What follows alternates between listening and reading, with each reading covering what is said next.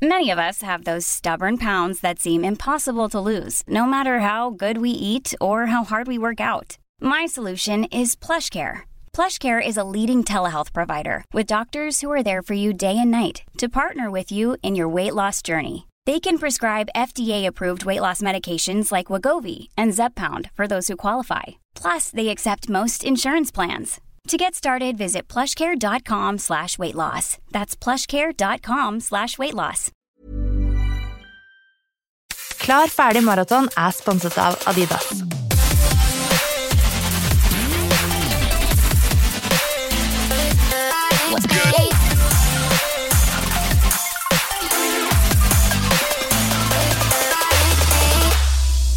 Hallo, kjære lytter, og hallo, Melina. Hei, Hanna. Hyggelig å se deg igjen. I like måte.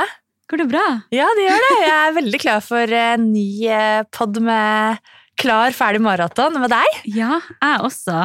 Jeg er veldig glad for at vi er i gang med det her. Det er veldig sånn Jeg føler at vi har kvalitetstid her i studio. Ja, veldig hyggelig. her. Så får vi nerde litt om noe som vi er begge to veldig interessert i, da. Mm. Og forhåpentligvis eh, nerde litt sammen med lytterne. Ja.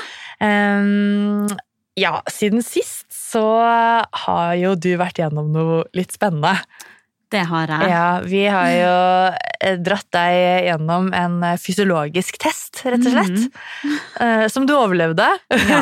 Så det skal, det skal vi jo snakke om i dag, da. Mhm. Temaet for dagens episode er testing, Ja. rett og slett. Men, men før det, har det gått greit med treningen siden sist? Det har det. Jeg Ja. har vært flink og gjort hjemmeleksa mi. Ja, det Så du. Jeg har hatt eh, noen rolige langkjøringer utendørs. Mhm. En, eh, ei økt i sludd. Ja. det bygger karakter, det, vet du. Det gjør det. Det var Ja. veldig deilig å komme inn og ta seg en god dusj etterpå. Ja. Eh, og så har jeg kjørt ei intervalløkt ute på Voldsløkka. ja. Og den likte jeg faktisk veldig godt. Det var altså da 2000 meter ganger tre. ja. Og det er veldig nytt for meg å jobbe på den måten, for alltid når jeg springer intervall, så jobber jeg på tid. Ja, det er, De fleste tror jeg nok gjør det. I hvert fall de fleste som løper inne på mølle, eksempel. Eller, mm. eller kanskje er inne på ergometersykkel og sånt. noe. Så, Mm. så tror jeg det er det mest vanlige. Eh, fordi at når du skal løpe 2000 meter, så må du jo enten ha målt opp 2000 meter, eller så må du ha en GPS da, som Ja. forteller deg hvor langt du har eh, kommet. Og så Mm. kan man jo bruke de, eh, det som displayene i de forskjellige ergometerne på treningssenteret opplyser om. Men Ja. vi vet jo ikke om det liksom er helt eksakt. Nei. Fordi fart kan jo være litt varierende på forskjellige møller og litt sånn. Så når du gjør dette utendørs, da, da Mm. vet jeg at du har gjennomført 110% det som var planen. ja. Eh, Men hvordan syns du det var, da? Å løpe på distanse fremfor tid? Jeg merka at jeg tror jeg sprang enda kjappere enn Ja. det jeg kanskje ville ha gjort på tid. For Mm. når man jobber på tid, så er det bare sånn ok, om å holde ut Mm. så og så lenge. Det er mind games, eh, som jeg pleier å si, på en litt sånn annen måte. Ja. Mens nå var det sånn åh, jeg skal prøve å slå den forrige runden. Ja, og det ble Så- sånn, ja.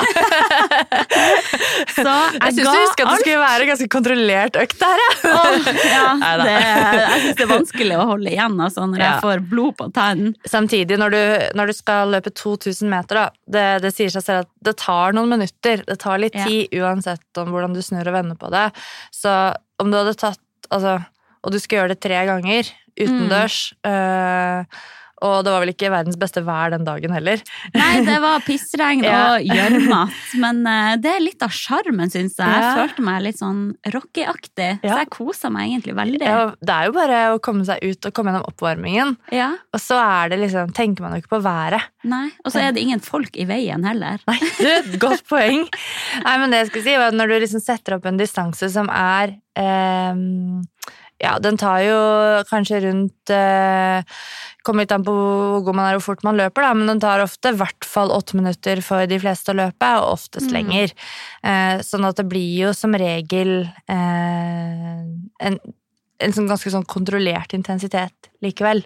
Ja, Sammenlignet med å ta i alt du kan i fire minutter, for eksempel. ja nettopp. Så vi styrer det jo litt inn sånn Mm. med distansen, da. Ja, jeg skjønner. Mm. Nei, jeg syns det var en veldig kul variasjon. Ja, bra. Og det er så motiverende å bare se ned på appen min og bare se ok, i dag skal du gjøre akkurat det. Ja. Ferdig. Kjør. Execute. Ja, Slipp å tenke. Det er helt fantastisk. Ja, det er godt å høre. Og veldig nytt for meg å bare ha det på den måten, siden jeg alltid har vært sånn Tja, nei, kanskje det blir en fire ganger fire i dag, da. Ja. Får se underveis hva jeg føler for. Men det er jo ikke noe feil med det heller. Men samtidig, hvis du har et konkret mål, så, så trenger man kanskje litt mer systematikk da, enn å Mm. trene etter 100% etter innfallsmetoden. Fordi vi har jo litt bedre kontroll på at du når målet ditt Ja. ved å, ved å liksom prøve å stimulere ulike egenskaper. Da. Det er det som er poenget med treningsplanen. Ja. Å vite at liksom Ok, du følger en plan, du er på vei, og så sjekker vi inn underveis. da. Mm. Eh, Men det vi også gjør, er jo å sjekke litt hvordan ståa er i forkant. ja. ja. Sist vi møttes, eh, holdt jeg på å dø. Nei, Hanna! Du kan ikke si det! Da Da- skremmer du alle, da. Da sprang jeg Bare fortsett å lytte, det blir bra. Ja. Da sprang altså jeg med oksygenmaske og klype foran nesen. Ja.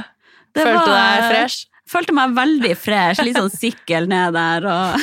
Når du begynte sånn første som skjedde når eh, du satte inn den, eh, den, det munnstykket da, og den slangen du skal puste i, så bare Altså, man får ikke svelget unna noe spytt. Nei. Det er jo som å løpe med åpen munn, og du får liksom ikke Ja, altså det samler seg jo en del sånn spytt fremme i munnen, Ja. og jeg som testleder er jo veldig vant til det. Og man er vant til svette, man er vant til at det er blod, man er vant til mange forskjellige sånn Ja, hva skal man si? kroppslige ting. Ting. Det er mye kropp. Eh, men vi tenker jo ikke noen ting over det, og du liksom skal holde deg liksom pen og begynne å tørke litt sikle og sånn. Jeg bare Hanna, bare la det være, du får papir etterpå. Ja, jeg skjønte fort at det ikke var vits å prøve å tørke bort det siklet der. bare- bare, bare måtte løp. det bare stå til. Så da fikk du på deg det utstyret, da. Eh, Men jeg kan jo kanskje si litt om hva vi testet, da. Ja, gjør det. Mhm. Dette er sikkert uh, nytt for Ja, for nå, mange. akkurat nå høres det sikkert helt merkelig ut. Ja. Men det vi, det vi eh, skulle gjøre, var å gjennomføre det som regnes som gullstandarden når det gjelder fysisk og fysiologisk testing, hvis man ønsker å finne ut av hvordan den fysiske formen er. Mm. Eller vi kan også si, På engelsk det ofte, leser man ofte om sånn cardiorespiratory fitness. Det er det, Oh. ja. Så hjerte og lunger og hvordan eh, er funksjonen. Mm. Og, eh, altså det kan være, og funksjon kan man kanskje av og til teste og måle mer i sånn medisinsk sammenheng. Mm. Eh, når det gjelder prestasjon, så er vi jo interessert i sånn hvor mye oksygen tar du opp, eh, videre. Da er vi mer Mm. interessert i hva er liksom ja, hvordan er den fysiske formen, rett og slett. Så dette er Ja. gullstandarden. Og da gjennomførte du først det vi kaller en laktatprofil. Mm. Og det er ofte kjent som en terskeltest, eller melkesyreterskeltest. Og da em, kjørte vi en ganske sånn standard protokoll, som er ganske godt kjent, Mm. uh, hvor du løper drag som varer fem minutter av gangen. Og da har vi gradvis økende belastning. Så for deg så har vi økt da med én kilometer i timen Mm. for hvert drag. Og mellom de femminuttersdragene så fikk du jo hoppe veldig kort til siden på mølla. Mm. Og så tok vi en liten blodprøve, bare med et bitte lite stikk i fingeren, Mm. sånn at vi kunne måle melkesyrekonsentrasjon. Ja. Mm. Og så i tillegg, underveis i testen, så hadde du jo på deg denne masken, da. Mm. Eh, sånn at vi kunne fange opp eh, hvor mye oksygen eh, som du eh, puster inn, basert på hvor mye oksygen det er i rommet. ja. Det har jeg kalibrert på maskinen på forhånd. Å, du Ja. hadde det, ja. Det hadde Ja. vært noe har gjort det ute i frisk luft. Nei da, det hadde ikke det, for det er, det er nok oksygen i massevis. Ja. Men er, eh, maskinen må ha noe å regne på, så må Ja. vite hvor mange prosent oksygen det er i romluften. Ah. Og så basert på da hvor mye CO2 du puster ut. Så det er jo CO2-en som du fanger opp, da. Ja. Og analyserer. Det gjør maskinen. Um, og da, så vi målte da oksygenopptaket underveis i den laktatprofilen. Ja. Og vi målte pulsen, og vi fikk også se ventilasjon og fikk se liksom andre tall, men det er kanskje pulsen, oksygenopptaket og melkesyrekonsentrasjonen som er det mest interessante. ja. Som vi ønsker å se i forhold til belastningene du løper på. Mm. Men hvordan syns du den første testen var? Den første delen? Altså, jeg var jo veldig nervøs eh, i forkant. Eller nervøsiteten kom mest over meg da jeg kom inn i rommet der og bare så alle apparatene og Ja. bare tenkte oh shit, det her eh, er fancy. Jeg var bare litt sånn spent på hvordan Og det ser jo mye mer sånn Ja, ut enn det der. ja. Jeg var spent på hvordan kroppen min kom til å reagere, om jeg kom til å klare å puste inn i den maska der. Ja, det og- naila du veldig bra. Det er jo en del som eh, litt sånn ufrivillig hyperventilerer litt. Og det hyperventilering høres veldig dramatisk ut, men det betyr bare at du puster litt overfladisk. Ja. Puster litt opp i brystet og sånn. Og da, da har jeg noen kurver som jeg kan se på hvordan du puster. ja. Og så kan jeg jo, hvis det hadde vært tilfellet med deg, så kunne jeg liksom coachet deg litt på hvordan du skal puste, og Mm. du skal, hvor du skal slappe av, og liksom sånne ting. Eh, Ja. Så i løpet av et par små minutter så nailer man ofte det, men du fiksa det jo med en gang. ja, det var Så det var null stress. Jeg har vært ute og snorkla før. Ja, og det er litt følelsen av å ha på seg snorkel. Man er litt sånn, man er jo Følelsen av å puste i litt sånn lukket system. Ja, for det var uvant å skulle løpe uten å bruke nesen. Ja. Og så, jeg sa jo ikke det her til deg i forkant, men jeg har jo skikkelig sprøyteskrekk. Ja, eller sånn blodskrekk. Jeg har prøvd å melde meg som blodgiver flere ganger, men jeg har besvimt hver gang jeg har kommet inn i Du har i hvert fall prøvd, da. Det er jo imponerende. Ja, for jeg vil jo virkelig bli kvitt det her. Så, Men jeg gidda ikke å gjøre noe sak ut av det. Nei. Men eh, det gikk veldig fint. Jeg husker du sa du måtte se bort, kanskje. ja. Men eh, nå er jo denne nålen bare en sånn Akkurat som hvis man skal gjøre en blodsukkermåling. Ja. Det er bare bitte, bitte lite stikk med verdens minste lille nål. Ja, og når vi altså, stikker, så Man kjenner det jo Nei, man kjenner den knapt, og vi stikker på en sånn måte at vi liksom klemmer opp på fingeren og spenner den litt opp, så det går veldig lett å stikke. Og så stikker man liksom sånn på siden, hvor det er ganske mykt og Ja, det er veldig sånn Ja. Det er veldig fort gjort. Det tar jo under et sekund. Ja, ja. Så Herregud. Det gikk veldig fint. Ja. Så nei, den første laktattesten, da ble jeg egentlig overraska over hvor behagelig det var egentlig. For jeg så for meg at det kom til å være blodslit fra første stund. Mange tror den er veldig hard, Ja. men greia er at da går vi fra en veldig rolig intensitet. Det er, du starter omtrent på en oppvarmingsintensitet. Ja. Rolig oppvarming. Og så er det jo gradvis økende belastning til man, som vi av og til sier litt sånn på folkemunne, har brutt terskel. Mm. Og det vil jo si at du får en sånn Altså laktatverdiene dine, de vil stige eh, relativt eh, ikke lineært, men de vil stige gradvis med økende belastning, inn til et visst nivå hvor det plutselig Altså det stigningstallet da, plutselig blir mye større. At laktaten Ja. liksom skyter litt i været fordi du har bikket over laktatterskelen din, og, og du må bruke mer anarobe energiprosesser. Mm. Altså at muskulaturen jobber med mindre oksygen for mm. å skape kraft. Da. Mm. Og da øker melkesyreproduksjonen, og da er du liksom over terskel. Ja. Men ehm, jeg husker veldig godt det draget hvor du bikket over terskel. Vi Mhm. kjørte jo fem drag. Mm. Det er ofte det man sikter seg inn på, så vi traff egentlig veldig bra på belastningen. da. ja. Siden ikke jeg hadde testa deg før, så måtte vi tippe litt. ja. Du Du tippa bra. Ja, tippa bra. Og så hadde, du, hadde jeg jo litt info fra de øktene du har gjort, og ja, Ja. ting du har fortalt meg. Ehm, men du, du løp veldig kontrollert og fint, og det gjorde du hele veien. Men jeg kunne se fra drag fire til drag fem, så skjedde det noe i ventilasjonen. Den økte Ja. veldig. Skjedde, og puste, altså pustefrekvensen din økte Mm. ganske mye. Eh, Du ja, du pusta merkbart mye mer òg. Altså Ja. man så liksom at det skjedde noe. Pulsen økte egentlig relativt likt som de forrige dragene, så det var ikke sånn at den plutselig skjøt veldig opp, men det kan også skje. ja. Eh, og så målte vi da laktaten, Mm. og da hadde den gått fra å være på sånn eh, 2, et eller annet, som ikke jeg husker i farten, eh, Mm. som er sånn relativt lavt, til å være over 5. ja. Og da tilsier all, all litteratur og erfaring at da er du over terskel. ja. Så For da ble jeg litt sånn flau og tenkte hæ? Jeg føler jo ikke at det er så beinhardt nå. Men greia er jo at man skal kunne holde det nivået der over ganske lang tid. Ja, det er liksom eh, Terskelfarten er jo en fart som eh, har veldig sterk sammenheng med halvmaratonprestasjon, da. Og Ja. maratonprestasjon. Rett og slett prestasjon på langdistanse. Ja. Så du må kanskje tenke deg den farta der i rundt en og en halv time, da. Nettopp, så der fikk jeg jo en god indikator på Eller vi sier fra sånn 45 minutter og oppover, så er det litt avhengig av hvor langt man skal og hvor godt trent man Ja, er. Men, men eh, det er jo Ja. Så hvis du hadde vært kjempesliten eh, på fem minutter, Ja. eh, da hadde jeg nesten blitt litt bekymra, altså. For det var jeg òg litt sånn nervøs for i forkant. Sånn, herregud, tenk hvis det viser seg at jeg er i skikkelig dårlig form. Sånn, da hadde jeg òg blitt Ja, flau. så vi kan jo egentlig avsløre med en gang at det gikk veldig bra på testen. Da. Vi Ja da, fikk jo bra. resultater som, hvert som jeg hadde forventet, at det var eh, hva skal jeg si, over gjennomsnittet for din aldersgruppe. Da. Ja. Eh, og eh, nei, så alt gikk veldig fint. Men det var veldig tydelig når det bikket over, og så Mm. får vi jo da også da det ordentlige, objektive svaret på den blodprøven. Da. Ja, nettopp. Ja. Nei, det var veldig interessant. Det var en ganske sånn behagelig test, egentlig. Ja, så da tenkte jeg jo først at ok, det her går jo fint. Frem til siste bolk! Rosinen i pølsa. Da jeg skulle ta meg helt ut for å måle VO2 maks. Ja, stemmer. Det er jo kondisjonen. Kondisjonstallet vi er ute etter da. Ja. Og det er Altså, det er, det, det er kondisjonstallet som er gullstandarden å regne med da, på hvordan det er, står til med den fysiske formen.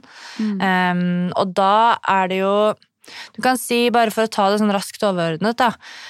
Når vi måler um, tar den laktatprofiltesten, så måler vi jo måte litt hva som skjer ute i muskulaturen.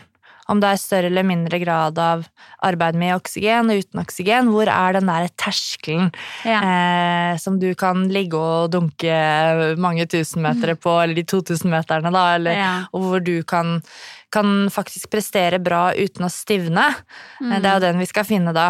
Eh, og så når vi kommer på den VO2 max-testen, da går det mer på rett og slett hvor sterkt hjertet ditt er.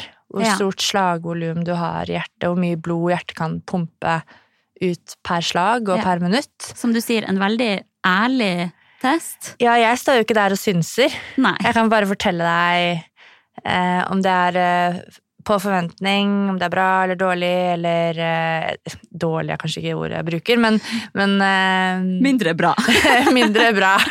Noe å gå på, som vi sier. Ja, Eller meget godt potensial for utvikling. der har du det. ja. Ehm, så, og det er jo det man kommer for å finne ut, da. Så den testen der, det er jo da så å si egentlig bare ett drag. Ja. Og da har du på deg neseklypen fra start. Du har på deg oksygen Det er ikke feil å si oksygenmaske, men du puster i den otoslangen Mm. eh, fra start. Og testen varer eh, fra ca. 4,5 til 10 minutter. Ja. Eh, det er ofte de testene som varer litt. Da er man ofte ganske godt eh, utholdende og godt trent. Men de fleste snitter på en rundt sånn 5,5 til 6 minutter. Ja. Jeg tror du brukte rundt 5,5 minutt. ja, jeg vet ikke sjøl. Jeg var ikke ved mine fulle Nei, nå fem. har jeg ikke med meg tallene, men jeg, kan, det er jeg ganske sikker på at det var rundt der. Ja. Um, og da bestemmer vi en startfart. Ut ifra hvordan laktatprofiltesten gikk. Da Mhm. bestemte jo jeg bare at vi starter eh, rett under terskelverdien din. Mm. Terskelbelastningen. Og så øker økte vi farten med en halv kilometer i timen for hvert halve minutt. Ja. Det fins mange måter å gjøre de testene på, men det er én av måtene, som også er mye brukt, da. Ja. Og da var det egentlig, fikk du egentlig bare beskjed om at eh, nå skal du bare løpe og holde fokus. Og jeg kommer til å øke farten til Mm. oksygenopptaket slutter å stige. Ja. Så vi valgte jo for deg at du skulle egentlig ikke få valget om å bestemme noe hastighet og hva som skulle skje. Nei. Eh, Mye bedre at du bare styrer det der, og at jeg bare har fokus Ja. på å holde ut. Det kan være litt individuelt, men for deg så tror jeg det passa veldig bra. Ja.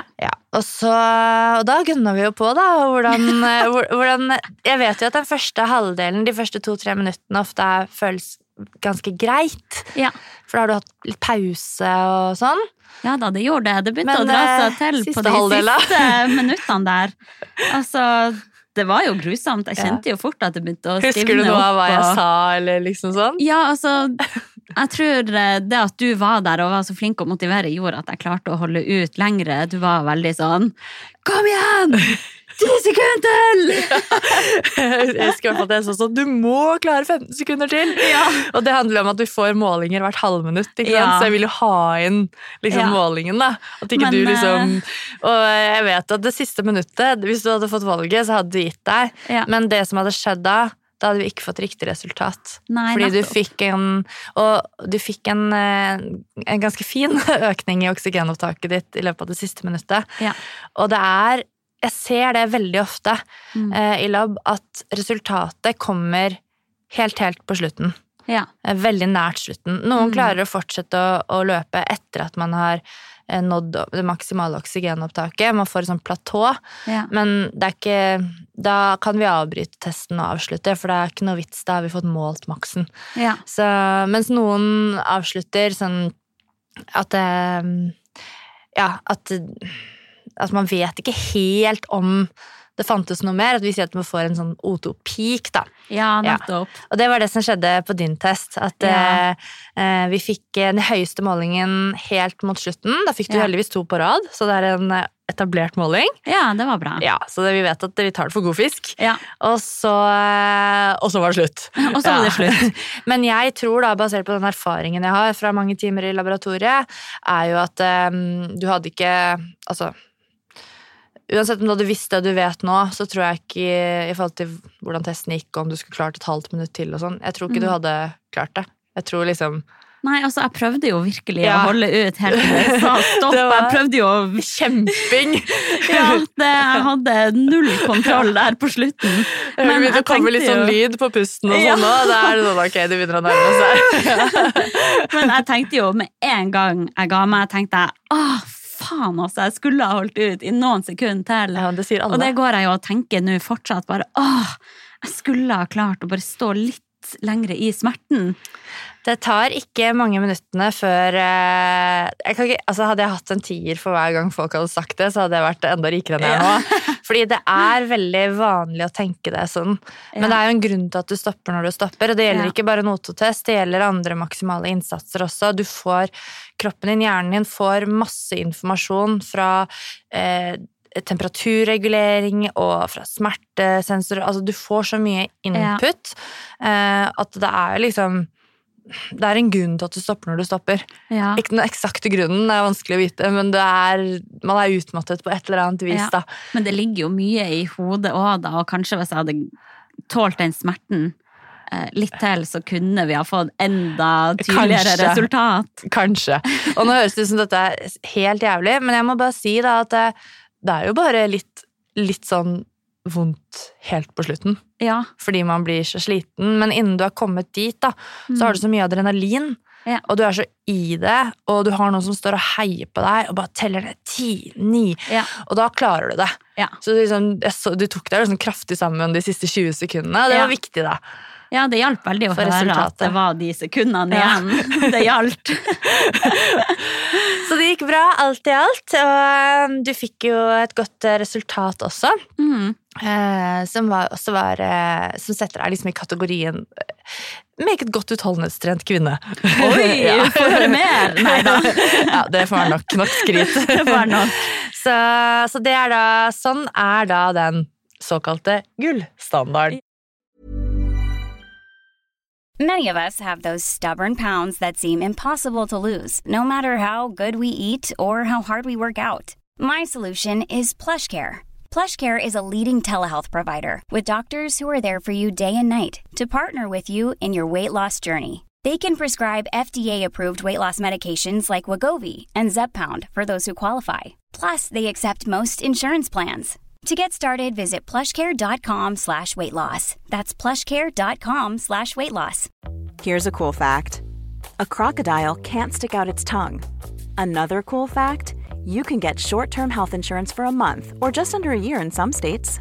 United Healthcare short term insurance plans are designed for people who are between jobs, coming off their parents' plan, or turning a side hustle into a full time gig. Underwritten by Golden Rule Insurance Company, they offer flexible, budget friendly coverage with access to a nationwide network of doctors and hospitals. Get more cool facts about United Healthcare short term plans at uh1.com. Vi tenkte jo i dag å snakke mer om testing. Ja. Eh, For det er jo det er ikke alle som har tilgang på en sånn lab. Nei. Men det er jo veldig mange andre måter man kan teste sin egen fysikk på. Det er det, og altså, sånn, det å ta sånne laktatprofiler og ototester, det begynner jo å bli mer og mer vanlig på kommersielle treningssentre. Ja. Og flere og flere som har testkompetanse og tilbyr det. Så hvis man er spesielt interessert, så, kan, så fins det jo eh, rundt i landet. Men det er jo Folk har klart å prestere og løpe bra og få god kondis uten å ha de testene der i bånn. Ja. Um, så jeg tenker jo at uh, Altså, vi bruker testen for å se hvor landet ligger, og så bruker vi de tallene og informasjonen vi får, til å intensitetsstyre treningen etterpå. Ja. Og noe man kan gjøre for å intensitetsstyre treningen, det er jo selvfølgelig å bruke en laktatprofil. Eh, men man kan også bruke prosent av makspuls. Ja, Ja. for makspulstest er jo kanskje noe mange der ute har vært borti, sånn Ja. i gymmen eller Og vi fikk jo sånn. estimert makspulstesten din fra den O2-testen. Ja. Eh, da lager vi et estimat, det er ikke en makspulstest. Men har du gjennomført en makspulstest før? Ja, jeg gjorde det på PT-studiet. Ja! Det gjorde jeg. Så Jeg syns det er litt hardere enn O2-test, for å være ærlig. ja, det var det, for da må man liksom holde det gående. Ja. En makspulstest er jo veldig greit, fordi makspulsen er jo ikke trenbar. Nei. Den bare er maks. Det fins ikke dårlig eller bra makspuls. Ja, for jeg har jo hørt om den tommelfingerregelen som sier 220 minus alder. Ja. Hva tenker du om den? Stemmer det, eller? Eh, nei, det stemmer ikke. Eller det kan, det kan stemme, eh, men da har du eh, om jeg skal kalle det flaks, for det er ikke så mye flaks i statistikk, men det er det som vi kaller et eh, ganske stort standardavvik Ja. på den formelen. Så det betyr at man kan potensielt bomme med pluss-minus 25 slag. Oi, såpass. Og det er to og en halv intensitetssone Ja. hvis man bommer på det meste. Ja. Og så er det jo faktisk sånn, altså den er jo basert på at man regner med at du har rundt sånn eh, 220 til jeg tror det er underkant av 230 i makspuls når du blir født. Ikke sant? Og så Mhm. reduseres pulsen med økende alder. Ja. Um, og det at den reduseres med økende alder, det vet vi jo. Vi vet jo også at man som barn at det er veldig vanlig å ha makspuls over 220. Mm. Men det fins også voksne mennesker og ungdommer og unge voksne som har makspuls som er godt over 200. Ja. Og da, for de så vil ikke den formelen stemme. Og selv om man også ikke har en makspuls som er over 200, um, så kan den formelen også bomme veldig mye. Mm. Og det er jo også min erfaring, både som foreleser i utholdenhet, når vi har den praktiske delen hvor vi tester makspuls, eh, og også egen erfaring og med kunder, at som regel stemmer den ikke. Nei. Og det er jo faktisk noe du må ut og teste, da. Hvis du Mm. ønsker å vite hva du løfter i knebøy, så må du faktisk gjøre knebøy. Ja. Hvis du ønsker å vite hva makspulsen er, for å trene på en prosent av den, akkurat som å Mm. trene på en prosent av din maksimale knebøy, Ja. så må du faktisk finne ut av hva det er. Ja. Og eh, jeg tenker jo at det å vite sin egen makspuls kan jo være veldig nyttig, for mange har jo fancy klokker og er veldig opptatt av å Ja. følge med på puls underveis i treninga, men det hjelper jo egentlig ikke så mye hvis man ikke vet Nei. sin egen makspuls. Og noen kan jo eksempel spørre meg sånn Du, jeg, eh, når jeg gjør den intervallen her, så har jeg snitter jeg på sånn 180 puls. Er det bra? Ja.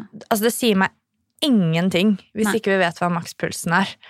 Så det, ja, det, så det er jo egentlig en nødvendighet å ha i bånd mm. hvis man skal få brukt den flotte klokka man har på armen. ja. Men det fins en formel som er bedre, som man kan bruke til å regne ut på forhånd før du tar makspulstest, Mm. for å liksom kanskje få en indikasjon på hvilke liksom, tall du skal sånn, kanskje sannsynligvis opp i. Og det er en formel som er utviklet av forskerne på NTNU. Mm. Og den er eh, En litt mer sånn tricky formel, men jeg skal si den. Det er da eh, 211 Mm. minus 0,64 ganger alder.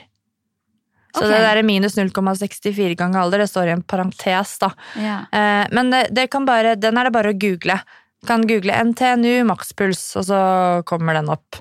Og Fram med kalkulatoren, kalkulatoren, Ja. folkens. Og den har et standardavvik på 11, så okay. da bommer man Den er mer pålitelig Ja. Eh, Den formelen den er testet på godt over 3000 mennesker fra jeg tror det er 18 til rundt 87 år. Mm. Men er det ikke bedre å bare ta en egen makspulstest? Ja, ja. det er jo det absolutt beste. Men det kan være greit å vite sånn, hva er kanskje vanlig for Ja. den aldersgruppa, men så er det kjempestor variasjon også. Så det må man jo Mm. bare vite om, da. At, la oss si at vi hadde regnet ut for deg at du hadde en makspuls på 194, Ja. men så gjennomfører du en perfekt test, og så kommer du på 187, så betyr ikke det at det var dårlig. Nei. Det er bare Ja, du har funnet din fasit. Mm. Mm. Eh, Så hvis noen vil kjøre en makspulstest på egen hånd, kan du bare dra oss kjapt Mm. igjennom hvordan man går fram? Ja, det er veldig enkelt. Det er en mini-intervalløkt. Ja. Så da varmer du opp i 15-20 minutter. En ganske lang oppvarming, fordi Mhm. det er ganske hardt arbeid etter hvert. Og da kan du starte med rolig oppvarming. Dette kan gjøres på sykkel, på skierg, eh, løping. Det er helt universalt. Ja. Eh, rolig oppvarming. Og så starter du når du da er klar, knytta skolisser, tatt litt vann osv. Så, videre. så skal du gjennomføre en hoveddel som er tre ganger tre minutter aktivt arbeid, med tre minutter pause imellom. Ja. Så pausene og dragtiden er like lang, og det forteller oss også at her blir kjør. Det første draget det skal være på en sånn moderat til hard intensitet. Mm. Så har du tre minutter aktiv pause.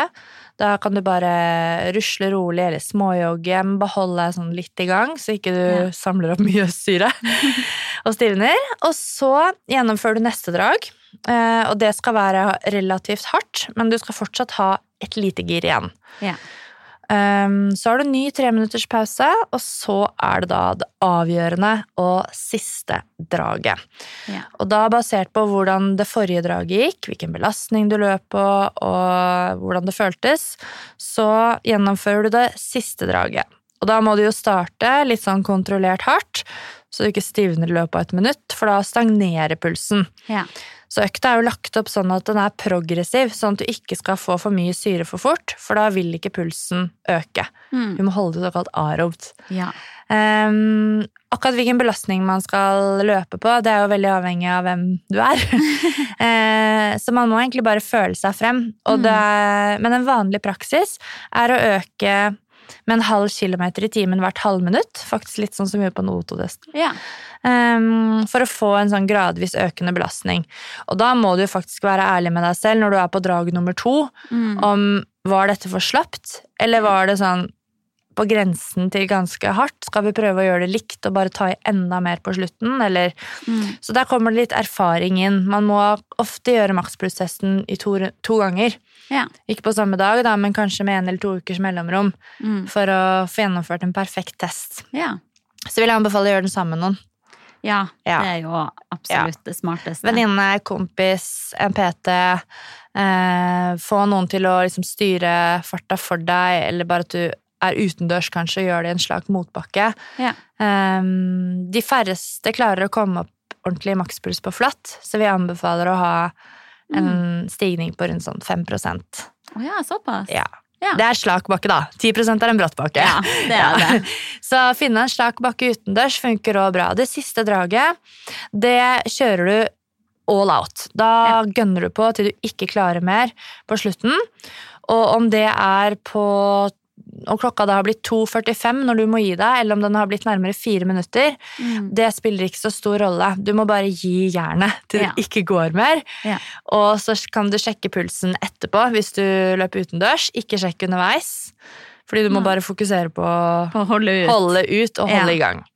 Så, men det går også an å google det her, da, for det er um, Eller vi kan jo kanskje legge ut også uh, Ja, hvordan man gjør det. det. Ja, Legge ut på en av våre kontoer eller ShapeUp eller Mm. ja.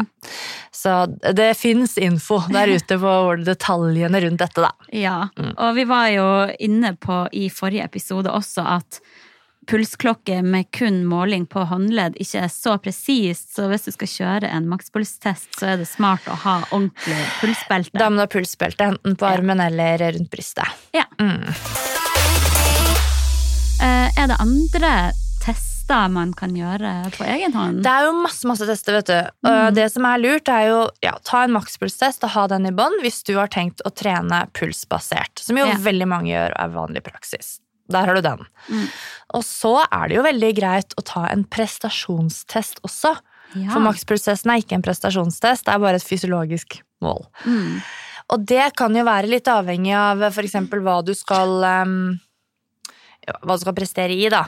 Ja. La oss si at eh, mange trener til 3000-metertesten. Hvis man skal ha opptak i et eller annet, i militæret eller på eh, toppidrettsgymnas og sånne Ja. ting. Altså For all del, løp en 3000 meter og se hvor du ligger. Ja. Og det samme hvis du skal for trene deg opp til en 5 kilometer og har et mål der. Mm. Men det å liksom løpe et helt halvmaraton for å se hvor landet ligger, det er litt Ah, hardt. ikke Og det gjør man ikke. Eh, og ikke maraton og sånn heller. Eh, man tar de første konkurransene som eh, et utgangspunkt, og så har man en forventning om hvordan det kommer til å gå ut fra hvordan treninga har vært. Da. Ja. Så hvis jeg skulle satt opp en prestasjonstest for deg, så kunne jeg ha satt opp um, Da vil jeg veldig gjerne sette opp kanskje to forskjellige. Mm. En sånn motbaketest, fordi jeg ønsker å se at kondisen din går fremover. Mm. For hvis du skal løpe så fort som jeg har tenkt at du skal løpe, så må du ha litt, enda, litt, enda litt bedre kondis, selv om du har gans, No ganske bra kondis i dag. Så da vil jeg sette opp en motbakketest, eh, Ja. som kanskje regner med at varer alt fra ja, Kanskje varer en rundt eh, ja, jeg vil jo at den skal være litt utholdenhetsavhengig òg, så det kan godt være at jeg setter opp en, en som er sånn fire kilometer motbakke, eksempel. Ja. Og bare Det er vondt og digg, men ja. Så fort som mulig. Ja. Smekk. Smack. Ja. Fort opp. Um, så det kan være én variant, og da har vi en fast distanse. Den er på, gjennomføres på det samme stedet hver gang. Mm. Uh, mest sannsynligvis utendørs, eh, fordi du skal løpe utendørs. Ja. Um, så da vil jo vær og vind spille litt inn, men det må vi jo bare notere oss ned, da. Hvordan forholdene var. Eh, og så vil jeg også, også kanskje sette opp en, en 10 km-test, eksempel. Ja. Eh, som går flatere. Mm. Det er bare noen enkle eksempler Mm. eh, som forteller noe om utholdenheten og kondisjonen. Ja. Og så altså, ønsker vi å se at det går fremover, da. Ja. Eh, og hvis du eksempel eh, underpresterer veldig, så må vi jo ta en prat om Er livet bra? er, eh, har du det bra, Hanna? Ja. eller vi må, jeg må inn og se ok, åssen er treningsloggen her, liksom. Hvis Ja. det er et mønster med at ting ikke har vært helt på G, ja, da burde vi kanskje ikke sette opp en test heller, da. Men, men da må vi jo til tegnebordet, da. Finne ut hvorfor, hvorfor underpresterer man. Hvis det er likt, så har du holdt nivået, og akkurat når treninga slår ut i bedre prestasjon, det vet man jo ikke eksakt. Nei. Vi har sånn en viss peiling. Mm. Så tester kan man ofte gjennomføre med en rundt sånn seks til åtte ukers mellomrom, da. Mm. Det er spørsmål mange også har. Hvor ofte? Ja, hvor ofte, Eh, rundt sånn seks til åtte uker. Ja. Eh, I forhold til det, Hvis noen lurer på dette med disse O2-testene og laktatprofil og sånn, Mm. så er jo det, det er jo en, en belastning å skulle gå i lab og puste i det utstyr og, og sånn, så er det også en kostnad ved det.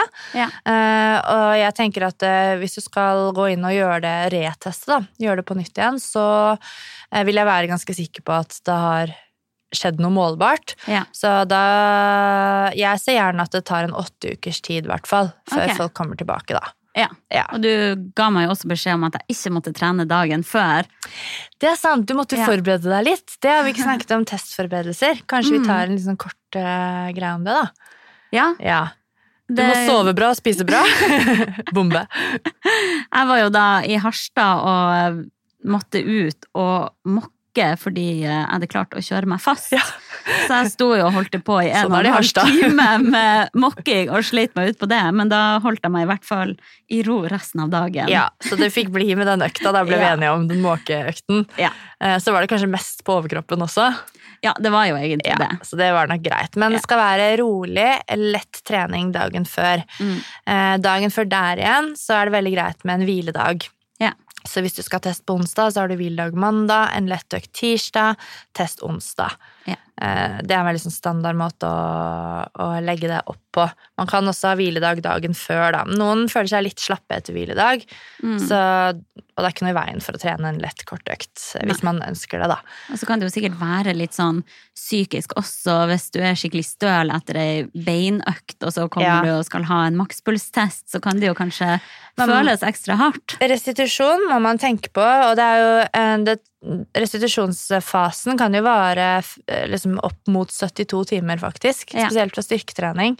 Så det er veldig greit å liksom tenke litt på det, da. Så Ja. du legger forholdene til rette for at det skal gå best mulig. Mm. Så det, og det, det kan man tenke på alle mulige tester. Ja. Det som vi sa nå, da. Ikke møte opp på en test og være helt utslitt allerede. Men én ting til, da, i forhold til det med å, hvordan man skal være når man møter opp på test. Det er jo veldig mange som tror at man må trene seg opp til den første testen. Ja, Ja. og det er jo litt interessant. Det er jo kanskje litt som å tenke at ja, jeg må bare bli litt bedre trent, så skal jeg begynne på treningssenter. ja. Det, Og det er jo veldig ulogisk, for man tester jo for å finne et utgangspunkt, og kanskje for å kunne sette seg et mål. Ja, og i tillegg så vil vi jo gjerne vite hvordan du har respondert på den treningen. Ja. På hvilke parametere slår du ut på? Får du en bedre terskelfart? Eller økte du VO2 maks? Mm. Altså sånn, eh, vi vet jo ikke hva som er hva. Nei, hva med treninga har funka Ja, altså. Bare noe du har gjort har funka, liksom. Ja. Og, det, alt, og så blir det bare spekulering, da. ja. Um, og det er mange som sier til meg ja, jeg skal trene, nå skal jeg komme i gang med intervaller, nå skal jeg, sånn skal jeg komme og teste meg hos deg. Så jeg bare, du kan bare komme med en gang, og så kan du faktisk få data på hvordan du kan tilrettelegge treninga di bedre. Og det Ja, det samme gjelder makspulstest, eller en, en test som du designer og legger opp på egen hånd, en fast runde du løper, eller ja. ikke sant, hvordan du nå ønsker å teste. Bare, bare gjør det, og Ja. få utgangspunktet. Så man burde ta en test sånn helt i starten Ja. av en treningsperiode, og så eventuelt måle på nytt om en stund, for det er kanskje det som kan være mest motiverende. Og jeg, tror, jeg syns jeg husker at i forrige episode så var vi vel inne litt på det med kapasitetsanalyse. Mm. At vi må jo finne ut hvor landet ligger, for å finne ut hvor veien skal gå videre. Ja. Eh, og da kan vi ikke bare snakke sammen alltid. Noen har masse treningsdata og en veldig fyldig treningsdagbok og masse logger fra klokkene sine. Mm. Og da vet vi jo en hel del. Da er det ikke sikkert at det er nødvendig å, å teste med en gang. Men eh, vi to starter jo på scratch, da. Mm. Og da Ja, jeg har jo ikke peiling, liksom. Nei, du må vite hvor det ligger an. Så det er egentlig bare Det er no shame. Bare legg fra deg egoet, og Ja. bare kjør i gang. Ja, Ja. det er nok kjempenyttig. Og så gir det veldig motivasjonsboost, da. Ja, det gjør jo det å få resultater svart på hvitt. Hva kommer til å skje videre? Det er veldig Ja. spennende. Ja, så er jeg jo veldig spent på sånn Hvis jeg kan ta en lignende test etter hele det opplegget Ja, ja, det må vi gjøre. Ja. du slipper ikke unna. Jeg har jo veldig lyst til å gjøre det på nytt også, for å se om jeg kan klare å holde ut. Ja, men eh, det er ikke noe vits i å gjøre det enda. Nei. Og vi kommer til å få, når du trener òg, ikke sant, så får vi jo også informasjon på ikke bare hvordan, både hvordan du føler deg, men også informasjon fra eh, tider og sånn du løper på. Mm. eh, og hastigheter du løper på og sånne ting, så får vi informasjon om det går fremover, eller hva som skjer, da. Ja. Så vi kommer sikkert til å ha bygget opp noen forventninger til den siste testen, da, men eh, sånn får det være. Sånn får det være. Ja. Men sånn av egentesting, da, så tenker jeg jo at det med å bare måle hvor lang tid man bruker på en distanse, det må jo være den absolutt enkleste Ja. testen å få til. For det er jo sånn konkurranse er. Eh, eller når man deltar på Ja, jeg sier konkurranse, ja, men da mener jeg alle sånne mosjonsting du kan delta på på startnummer. Ja. Eller med startnummer. Og da ja, man konkurrerer med seg selv, eller ingen, eller alle. Ja. eh, sånn mentalt. Eh, men da, det er jo sånn det foregår. Du, Mm. du må komme deg fra start til mål, og du må gjøre det for egen maskin. Ja. Og mens du gjør de tingene der, så går det så mange tanker gjennom hodet. Du Mm. skal holde fokus. Det er liksom Du får på en måte trent opp litt sånn Du får bygget litt den karakteren du trenger, da, Mm. for å presse deg, og, og det er annerledes å kjøre en, et testløp enn å trene en beintøff intervall. Det er en annen følelse. Ja, det Eh. Det går andre tanker gjennom hodet, og det står Man føler litt sånn Jeg føler i hvert fall selv da, at det, det står mye mer på spill når jeg gjør et testløp. Ja. Og jo flere av testløpene jeg har gjort, eh, jo liksom vanskeligere blir det jo etter hvert å perse òg, da, når man Ja. kommer i bedre form. Så etter hvert så blir det sånn hvert liksom sekund da er jo en liten win. Mm. I starten da jeg begynte med utholdenhetstrening, så, eller sånn systematisk og begynte med langrenn og løping og sånn, så perset jeg jo liksom med flere minutter på sånn fem kilometers motbakketest og Ja, ja. ti kilometer og sånn. Og nå er det bare sånn åh, nå bare jager man liksom hvert sekund, da. Ja, det er jo veldig spennende da, Ja. og motiverende. Veldig. Så vi kan jo anbefale folket der ute til å teste seg sjøl litt, og sette seg noen mål ut Ja. ifra det. Og så kan det være, hvis du syns det er vanskelig å mm, Ja, for at jeg refererer nå til treningspodden, da. Fordi Pia og Silje i treningspodden, som er jo en ShapeUp-podkast, de snakket jo om sperrer man kan ha på Ja. trening i en episode. Mentale sperrer. Og der var det jo en del som hadde sendt inn at de var redde for å De var redde for liksom den slitenheten som må, måtte komme. Ja. Eh, følelsen av å ha det ubehagelig. Ja.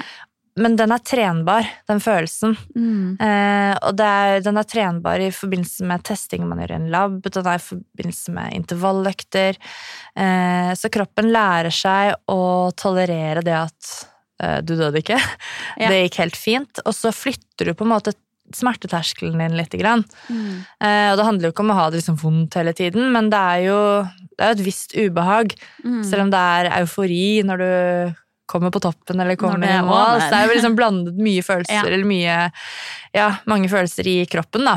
Eh, som man kjenner på, både fysisk og mentalt. Men, men det er absolutt trenbart. Ja. Eh, så jeg tror ikke man skal være Ja.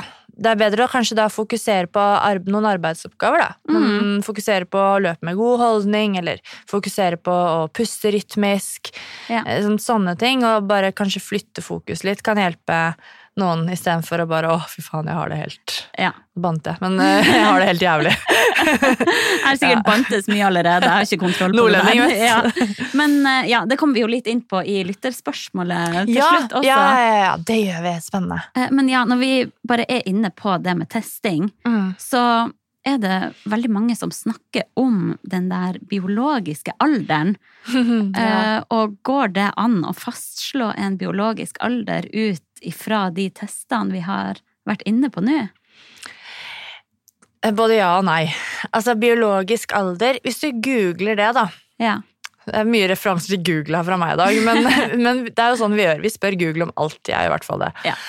Eh, så kommer det opp fader meg mye rart. Og mye tull. Eh, biologisk alder, det er et uttrykk som brukes litt sånn Det er bare sånn, et sånn buzzword, Mm. egentlig. Eh, men samtidig så er det liksom Det er noen sannheter i det ordet også, når Ja. vi skal måle noen ting. Fordi hvis vi måler eh, det av de tingene som vi har snakket om nå, så er det kondisjonstallet, VO2-maksen, som kanskje er nok er det som man kan bruke som en biologisk eh, alderindikator. Mm. Fordi makspuls er det så s- store variasjoner i.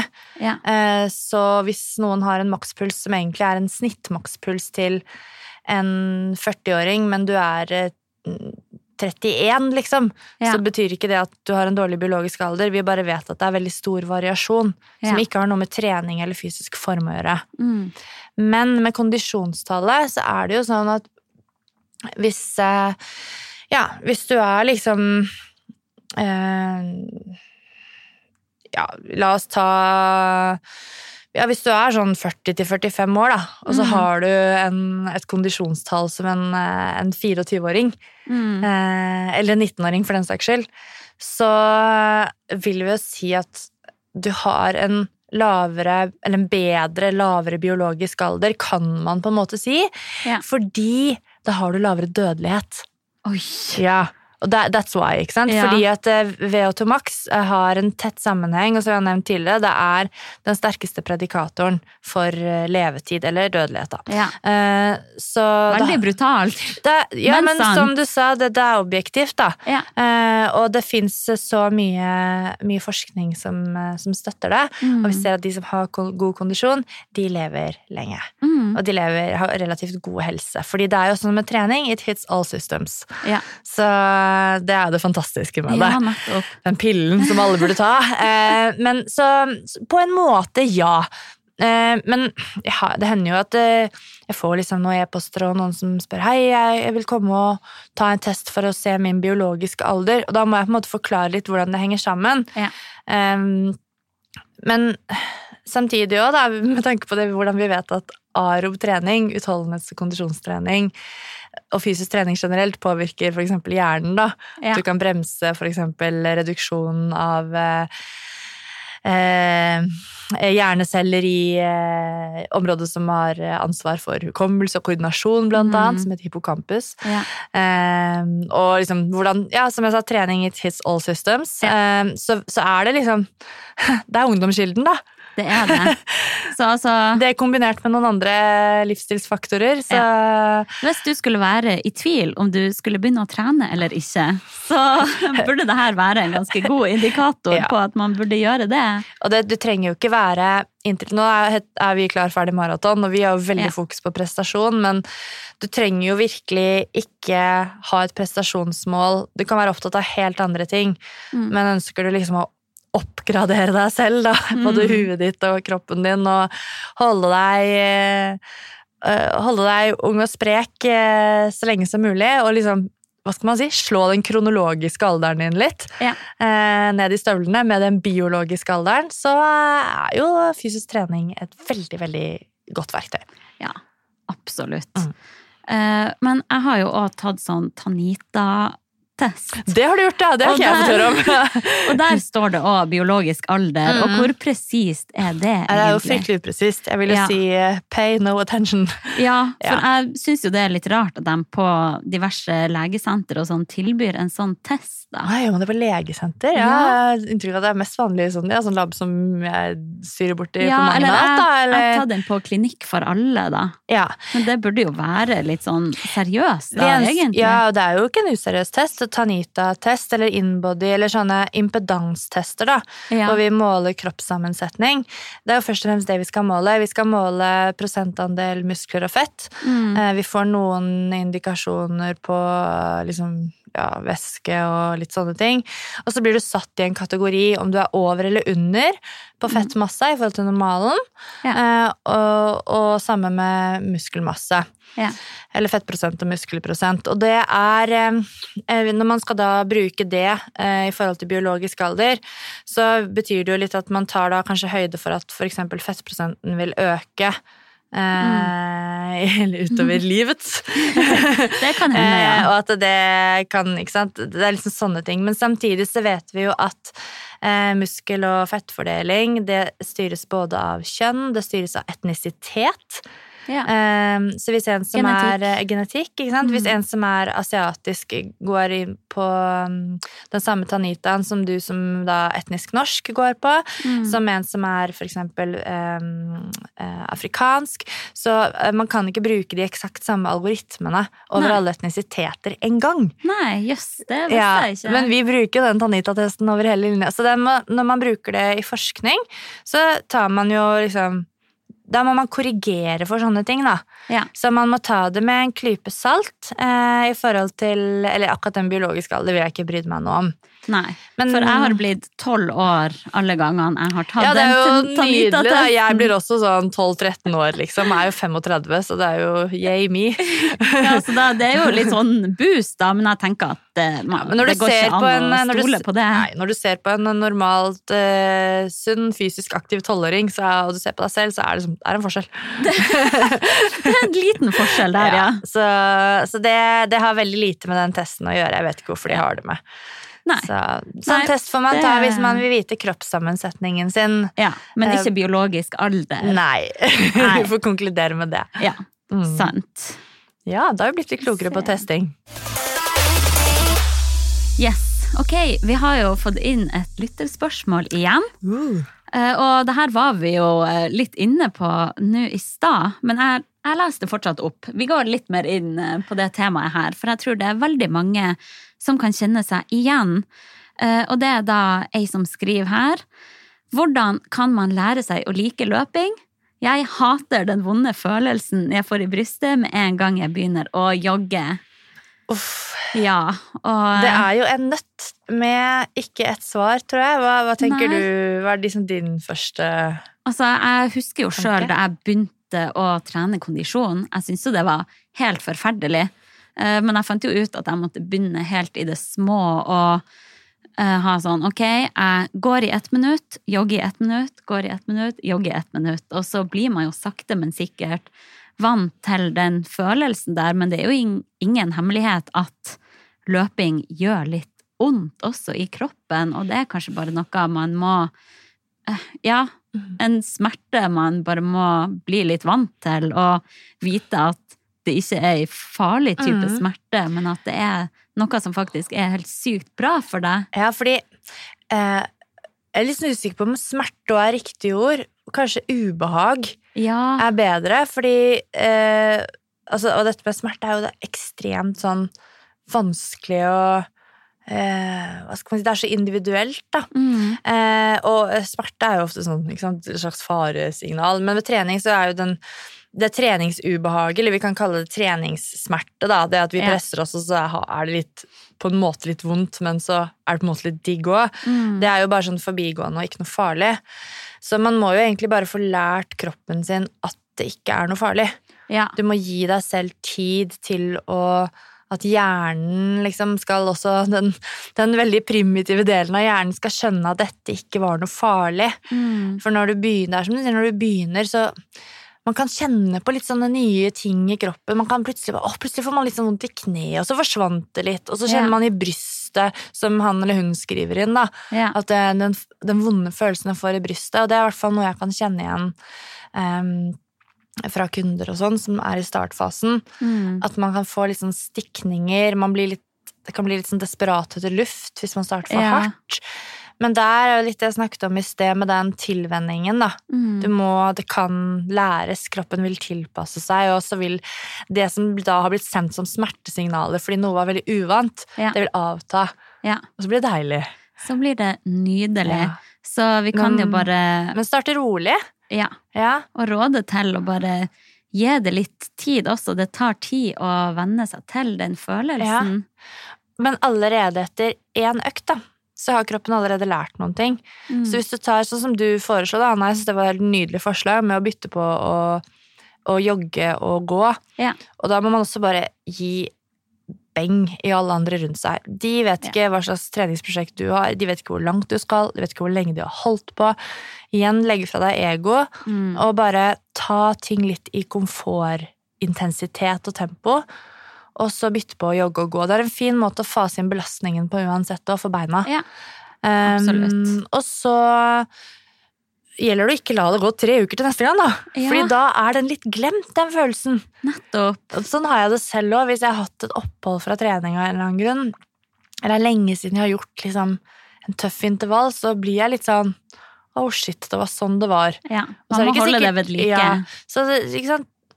La, vent en to-tre dager, da, og så gjør du det på nytt igjen. Ja. Sånn at det er liksom friskt i minnet, og så fortsetter du. Så, mm, så jeg tror det å begynne i det små, men ikke la det gå for lang tid mellom hver gang. Og som du sa, gi deg selv tid. Ja. Ja. Og jeg har full forståelse for at det er veldig hardt og tungt for nybegynnere som skal begynne å løpe, og som kanskje ja. aldri har kjent på den følelsen der før. Og løping blir litt annerledes enn eksempel eh, å sitte på en spinningsykkel. For at det at du liksom lander og tar av fra bakken, den ristinga, Ja. det gjør også noe med ventilasjonen, måten du puster på. Mm. Så man, man føler ofte man kan puste mye mer, da. Mm. Eh, Så det, det tar litt tid å bli vant til ja, bare måten å puste på også. Ja. Mm. Og så kan man kanskje tenke at ok, det skal ikke være en time med blodslit heller. Nei. Man kan begynne litt i det små, og heller bygge på. Ja, så ikke gjør den klassiske treningsfeilen som alle ukeblader og alle skriver om, alle trener og snakker om. Ikke begynn for hardt. Nei, Bare ikke gjør det. helt passe, helt easy. Revolusjonerende tips der. Ja, skikkelig revolusjonerende tips i 1-2-3-maraton her. Men du, Oh, yes. det hjelper jo også med litt, eh, hva skal jeg si, underholdning. Litt musikk. Ja, Ja, det er faktisk en av mine største motivasjonsfaktorer. det er så nice. Så jeg må jo faktisk eh, finne ukas løpesang til dere Ja, igjen nå er jeg spent. Jeg skal eh, intervallisere meg selv litt senere i dag, så jeg trenger det tipset der, altså. Ja. eh, er Du er jo eh, syresang-queen, da, så Ja. Altså, her har jeg jo notert meg Ibiza 2014! Whoop, whoop. Jeg er så nerd på det her. Det er sikkert ikke alle som liker det her. Men det tok sikkert da på Ibiza i 2014. Oh yes! Ja. Eh, Bare flytte partyet over på mølla. Den her får i hvert fall meg til å gi full gass. Så eh, ja. Jeg bare spiller av litt her. Kjør på. Det begynner litt sånn rolig, men jeg må bare spole litt. Oi. Altså Og så bare tar det mer og mer av.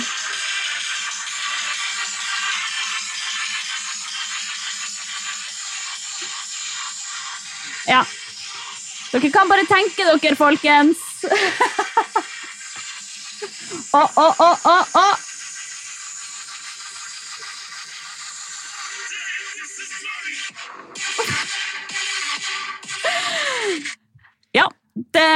Dere skjønner greia her, folkens. Den sangen her, den fantastiske sangen her, faktisk, heter da This Is Dirty med DVBBS, Moti. Ibiza 2014. Ibiza Men 2014. det er jo sånn musikk som Det er jo ikke sånn musikk jeg setter på hvis jeg altså, ta trikken hjemmefra. Altså sånn. Men når jeg er liksom der på mølla med det adrenalinet Ja. som liksom pumper Det begynner å nærme seg siste draget. Jeg har også noen sånne sanger som er sånn jeg setter på til slutten. Ja. Også bare fordi jeg blir ekstra gira av det. Ja, vet du hva, det bare skjer noe helt sinnssykt inni hodet mitt på- med ja. sånn her type musikk. Full klikk, da. Altså, det er jo helt jævlig musikk, egentlig, Men, men, den, uh... den låta der, da, den kan du jo Den kommer du kanskje til å trenge på din neste hjemmelekse. Ja! Ja. For hva skal jeg gjøre til neste gang? Og kanskje dere lytter da, hvis dere Ja, vil være med. Dette er jo et tips til alle, fordi jeg tenker jo at denne økta her, den passer alle. Ja. I en eller annen variant. Mm. Og det er en klassiker hvor du arbeider i 45 sekunder, Mm. og så har du pause i 15 sekunder. Ja. Men du skal gjøre det i serier. Så du skal gjøre ti drag, så Mm. ti ganger 45-15, i tre runder. Ja. Og mellom hver serie, altså hver gang du har gjort ti drag, Mm. så tar du to minutter pause.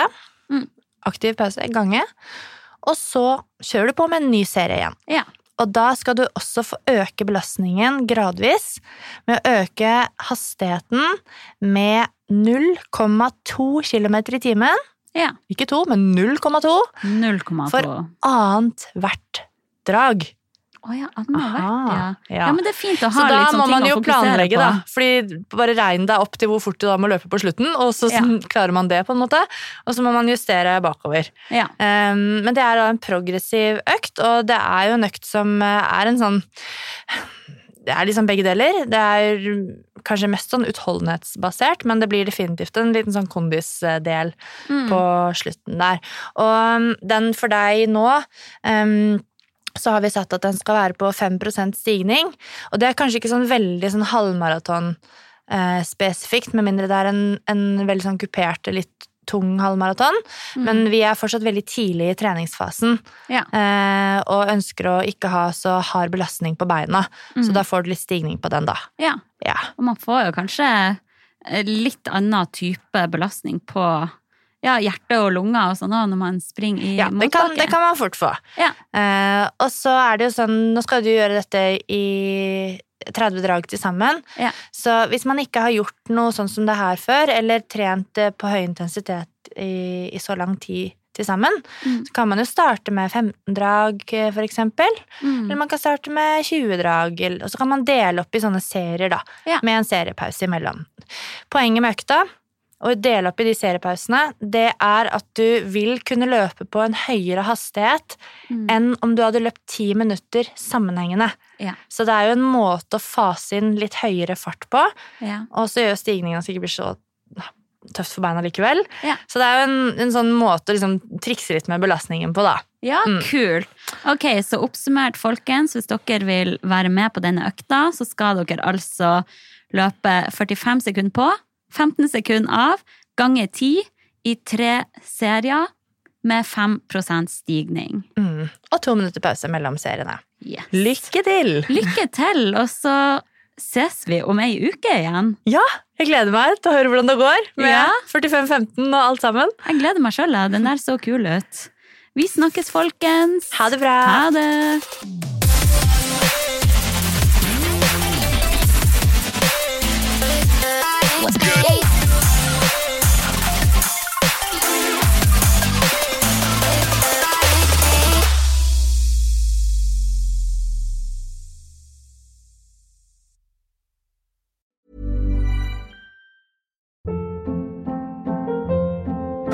Hold up. What was that? Boring. No flavor. That was as bad as those leftovers you ate all week. Kiki Palmer here, and it's time to say hello to something fresh and guilt-free. Hello Fresh. Jazz up dinner with pecan-crusted chicken or garlic butter shrimp scampi. Now that's music to my mouth. Hello Fresh. Let's get this dinner party started. Discover all the delicious possibilities at hellofresh.com. Planning for your next trip? Elevate your travel style with Quince. Quince has all the jet setting essentials you'll want for your next getaway, like European linen, premium luggage options, buttery soft Italian leather bags, and so much more. And is all priced at 50 to 80% less than similar brands.